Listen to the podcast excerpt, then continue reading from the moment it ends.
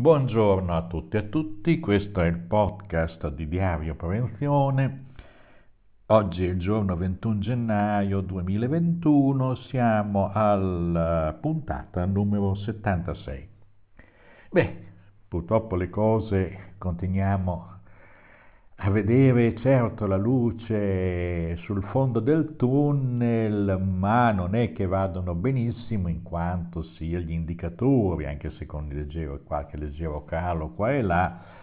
ma soprattutto l'andamento della campagna vaccinale soffre delle discontinuità di forniture date dalla società che ha il maggior numero di vaccini in carico, cioè da distribuire, cioè la Pfizer cioè ci sono cose purtroppo che dovranno, speriamo che si assestino rapidamente in modo tale da continuare questo percorso della vaccinazione che è fondamentale perché altrimenti non vedremo, vedremo la luce sul fondo del tunnel sempre più allontanarsi. Speriamo invece che questa luce si avvicini e che in gran parte venga risolto questo drammatico problema che ci affligge ormai da più di un anno ed è un problema per l'appunto che crea un cambiamento strutturale nei comportamenti, nelle relazioni fra le persone e in tutto il modo di essere eh, della società. Andiamo a vedere poi adesso alcune caratteristiche. Fra queste una cosa abbastanza singolare che poi ha avuto uno strascico in seguito, noi avevamo ripreso dalla, da, da, dai giornali una dichiarazione dell'assessora alla Lombardia Letizia Moratti, la ripartizione anche in base al PIL della regione. Poi eh, è chiaro che una dichiarazione del genere rispetto alla Repubblica Italiana che chiedeva senza quattro indicatori, tra questi poi, secondo quanto detto dalla Moratti da registrazione, che lei poi ha cercato di smentire, di paciugare, dicendo che no, ma non ho detto così, contributo che le regioni danno al PIL, che le regioni danno al PIL, certo, è vero, mm, che le, ci sono delle regioni che danno un contributo molto consistente, e altre regioni che danno meno contributo, però il diritto alla salute di cui sono portatori, portatrici le persone, non è eh, assoggettabile alla variabile del PIL prodotto per territorio, questo sarebbe una novità poi vi sono degli aggiustamenti, degli accostamenti, però attenzione perché la scivolata, poi lei dopo in una dichiarazione all'ANSA dice ma io non ho mai voluto riferirmi al reddito delle persone sempre ci mancherebbe il reddito delle persone singole. Qui veramente saremmo in palese conflitto diretto e senza eh, dubbi con la Costituzione, in particolare l'articolo 3, nonché all'articolo 32. Ma è evidente che c'è, e questo è il problema politico, non c'entra tanto la gaffa, quando si fa una gaffa vuol dire che il subconscio ti aiuta a farlo, diciamo così. Eh, il problema vero è che c'è una quota di persone della classe dirigente, anche in particolare lombarda, che pensano che mm, queste cose, le pensano e magari hanno qualche ritegno a dirle, stanno molto caute ma che la salute è un bene che va dato a chi se lo merita pagandolo. Perché questo poi è il, il sunto della situazione, la filosofia, la mission, la vision che hanno, soprattutto la vision che hanno queste persone del futuro. Quindi date i vaccini alle regioni che corrono,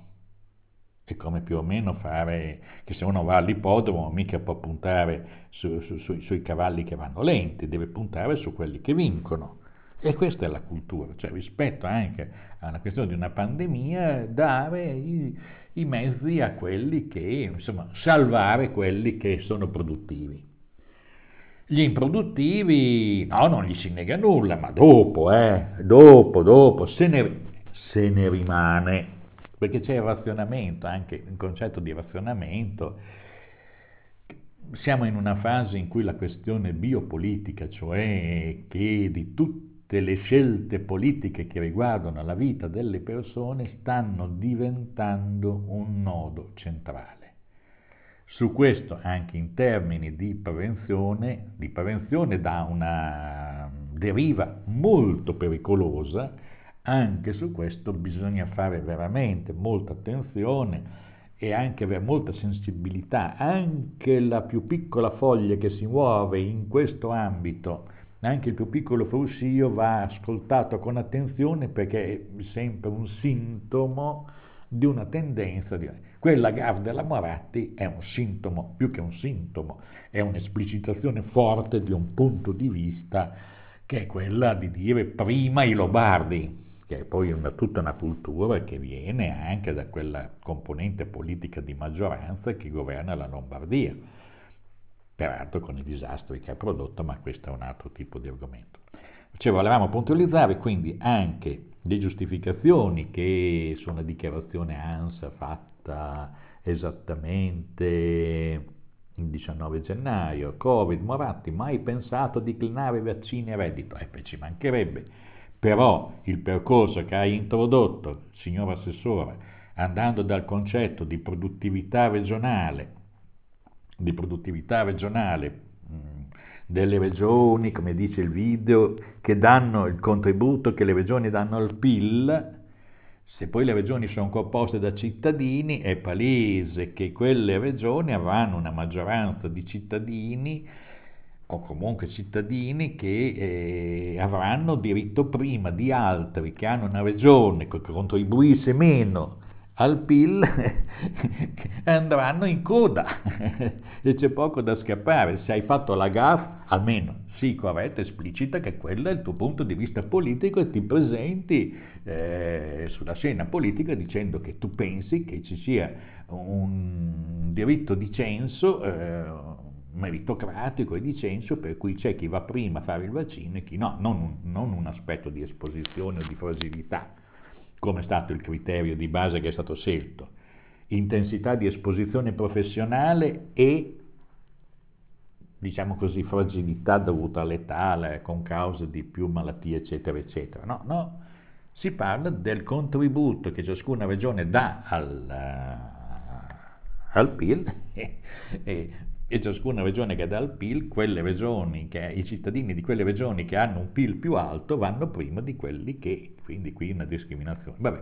E la salute invece è una indivisibile. Va bene, andiamo oltre perché comunque una polemica che andava fatta e che va fatta e che va, contenu- va mantenuta perché, eh, perché su questo si basa il patto sociale della nostra convivenza in questa Repubblica. Se salti il principio 3 e l'articolo 3, i principi contenuti nell'articolo 3, signori, siamo veramente nei guai. Andiamo avanti e andiamo a vedere invece altre notizie in rapido perché questo è un podcast abbastanza corto che facciamo oggi. La polemica all'inizio e poi invece andiamo a vedere le notizie più importanti. Sempre per stare in Lombardia, pubblichiamo un documento importante delle di associazioni professionali eh, che eh, hanno elaborato un documento proprio rispetto alla, al riassetto, al riordino del, uh, istituzionale del sistema sociosanitario in Lombardia e in fattispecie per quello che riguarda la prevenzione area nella quale c'è stata una continuità in negativo da Formigoni in poi e si vedrà che fa, cosa farà la signora Moratti per la prevenzione. Andiamo oltre. Abbiamo pubblicato sempre in, uh, in Vicenza Commons eh, dalla, dalla, dal network Kaiser Health News eh,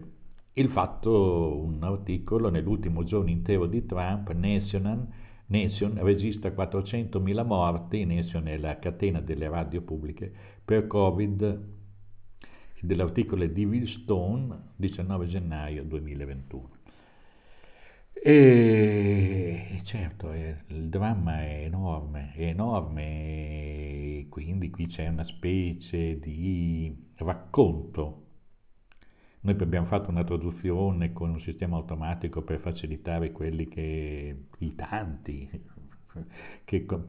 conoscono poco l'inglese in modo da facilitarne la lettura. È una lettura da fare, una spoon river drammatica di quello che ha vissuto la, la popolazione americana degli Stati Uniti in, questi, in questo anno,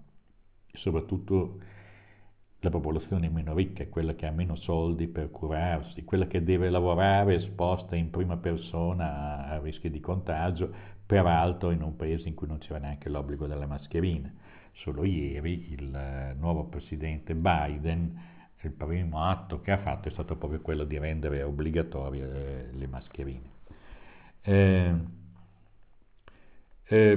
poi pubblichiamo un report di una ricerca del Centro Studi e TUI, la riduzione dell'orario di lavoro e la crisi climatica. È molto interessante perché è una riflessione seria della, della macro relazione che c'è tra intensità di lavoro, produzione e distribuzione del lavoro e il centro studi europeo della Confederazione dei Sindacati Europei comunque ha presenta in particolare per il processo di decarbonizzazione bisogna fare degli interventi sulle modalità eh, di organizzazione del lavoro. Dice nel suo recente discorso a una conferenza sulla riduzione dell'orario di lavoro e la crisi climatica, e climatica la professoressa Juliet Shore del Boston College ha sottolineato che è impossibile decarbonizzare adeguatamente, ad esempio mirando a ridurre le emissioni di carbonio circa il 10% l'anno, senza ridurre l'orario di lavoro nei paesi sviluppati. Ciò è dovuto principalmente al fatto che la trasformazione del sistema energetico da combustibili fossili a fonti energetiche rinnovabili, pulite, è essenziale per ridurre le emissioni, ma di per sé non è sufficiente. Quindi la strada è lunga, si richiedono più che sacrifici, modelli diversi di vivere, di, di, vivere, di consumare e di lavorare. E quindi questo, come tutti i cambiamenti, rappresenta sempre una sfida alla resistenza che c'è cambiare, ma al tempo stesso poi se non si cambia c'è, quel, c'è processo, ci sono dei processi naturali, vedi le catastrofi ricorrenti, vedi eh, te, diciamo, nubifragi, danni all'ambiente e così via, che prima o poi ti costringeranno a cambiare, ma è un conto se coes- coesisti col cambiamento, coevolvi col cambiamento necessario, è un altro conto e se lo devi fare per necessità quando già, la, già il disastro è avvenuto. Niente, eh, andiamo oltre. Mm, ci sono diversi articoli abbastanza importanti, state di guerra, indeterminazione e evitabilità, sempre di, eh, del professor Francesco Domenico Capizzi, che si dà questi scenari mm, complessissimi in cui si capisce quanto peso abbiano ormai questa equazione tra le patologie evitabili e quelle che invece poi non siamo in grado e poi le prendiamo in coda quando non c'è più nulla da fare. E questo riguarda tutta la prevenzione secondaria, ma riguarda anche fondamentalmente quanto dicevamo prima, i, i, i, i modi di vivere, di, di, produrre, di consumare e, e l'inquinamento ambientale, i conseguenti tumori, eccetera, eccetera. Quindi ve ne andrete a leggere perché è molto importante. Anche un altro articolo che segnaliamo è Associazione Italiana di Epidemiologia, cosa serve un piano pandemico. Come vedete c'è stato adesso c'è tutta una ricerca ex post, ma allora non c'era il piano pandemico, ma allora il piano pandemico è stato rivisitato nel 2016, no, è stato fatto un copia e incolla, ci sono le cause in giro, qualche comune dei più colpiti ha pensato di percorrere anche questa strada per colpire le negligenze. Paradossalmente il problema probabilmente non è lì. Il piano pandemico del 2005, mi sembra 2004-2005, dopo la SARS-1, è un testo che tutto sommato se fosse stato nella versione di quegli anni, eh, dei, dei, dei, primi anni 2003, 2004, 2005, eh, fosse stato adottato per altri 14 anni da tutti i soggetti istituzionali che ne avevano responsabilità in parte o in tutto per eh, adottarli, eh, probabilmente avremmo avuto le mascherine subito, avremmo avuto comunque una strategia chiara di non mandare i, i malati degli ospedali, magari già positivi dentro l'RSA, eccetera, eccetera, eccetera. Ci sarebbe stato. Il piano pandemico era un riferimento già elaborato, poi è stato aggiornato, non aggiornato, questo ha un aspetto secondario. Il problema è che non è stato applicato fin dall'inizio. Questo è il problema vero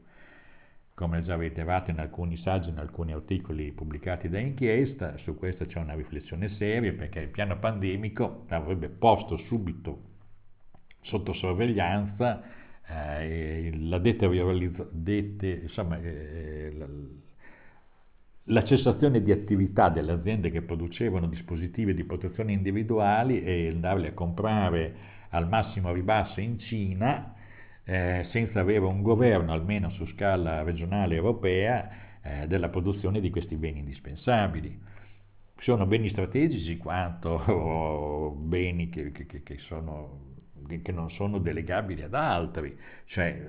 e quindi qui ci sono stati degli errori di fondo di politica industriale, quindi il piano pandemico è soltanto uno degli indicatori di disattenzione rispetto al rischio di una pandemia, di un, da zoonosi, che era attesa e che molti esperti già la prevedevano.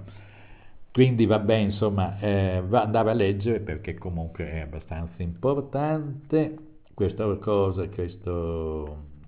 diciamo così, questo documento, scusate, dell'Associazione Italiana di Epidemiologia. Eh, ma ci sono altri articoli abbastanza importanti, naturalmente voi potrete andarveli a leggere con calma scorrendoli, perché diciamo così le ultime due settimane sono piene di articoli interessantissimi, quindi non vi diciamo altro se non quello di mantenere i nervi saldi, la, la marcia verso l'uscita del tunnel eh, è ancora lunga, abbiamo la speranza di farcela perché i vaccini ci sono, arriveranno, seppure con sussulti e salti nelle forniture, e insomma, eh, in bocca al lupo a tutti quanti. Grazie e risentirci al prossimo podcast.